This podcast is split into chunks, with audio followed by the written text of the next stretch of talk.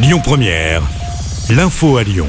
Bonjour Rémi, bonjour Jam et bonjour à tous. Le pass sanitaire n'est plus contrôlé dans les centres commerciaux de la métropole de Lyon depuis ce matin. 13 centres commerciaux comme la Pardieu, Confluence, Ikea, Grand Paris ou encore Carré de Soie à Vaux-en-Velin étaient notamment concernés par cette mesure depuis le 16 août dernier. Décision qui fait suite à l'amélioration de la situation sanitaire de notre département. Le taux d'incidence s'est stabilisé en dessous de 200 cas pour 100 000 habitants depuis plus d'une semaine. Le nouveau défenseur de l'OL, Jérôme Boateng, échappe à la prison, mais il devra tout de même payer une grosse amende, 1,8 million d'euros pour violence conjugale. Il a été reconnu coupable de coups et blessures envers son ex-compagne. Les faits s'étaient déroulés en 2018. Le nouveau défenseur de l'OL était jugé hier à Munich, en Allemagne. Une agression antisémite cette semaine à Lyon. Un habitant du 7e arrondissement a été violemment pris à partie. Ça s'est passé mercredi soir dans le quartier de la Guillotière au motif qu'il portait une kippa.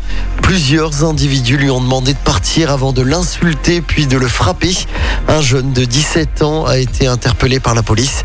Une enquête est en cours.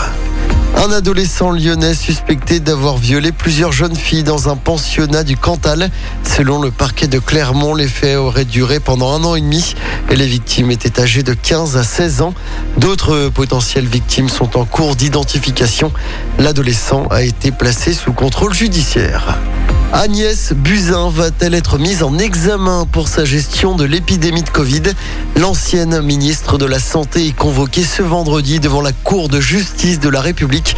Une enquête avait été ouverte depuis juillet 2020 sur la façon dont le gouvernement a géré cette crise sanitaire. En football, début de la cinquième journée du championnat avec Lorient-Lille ce soir, coup d'envoi à 21h.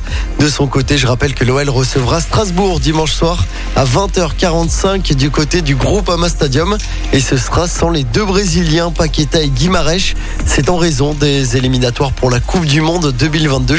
Les deux joueurs ont joué cette nuit avec l'équipe nationale du Brésil contre le Pérou.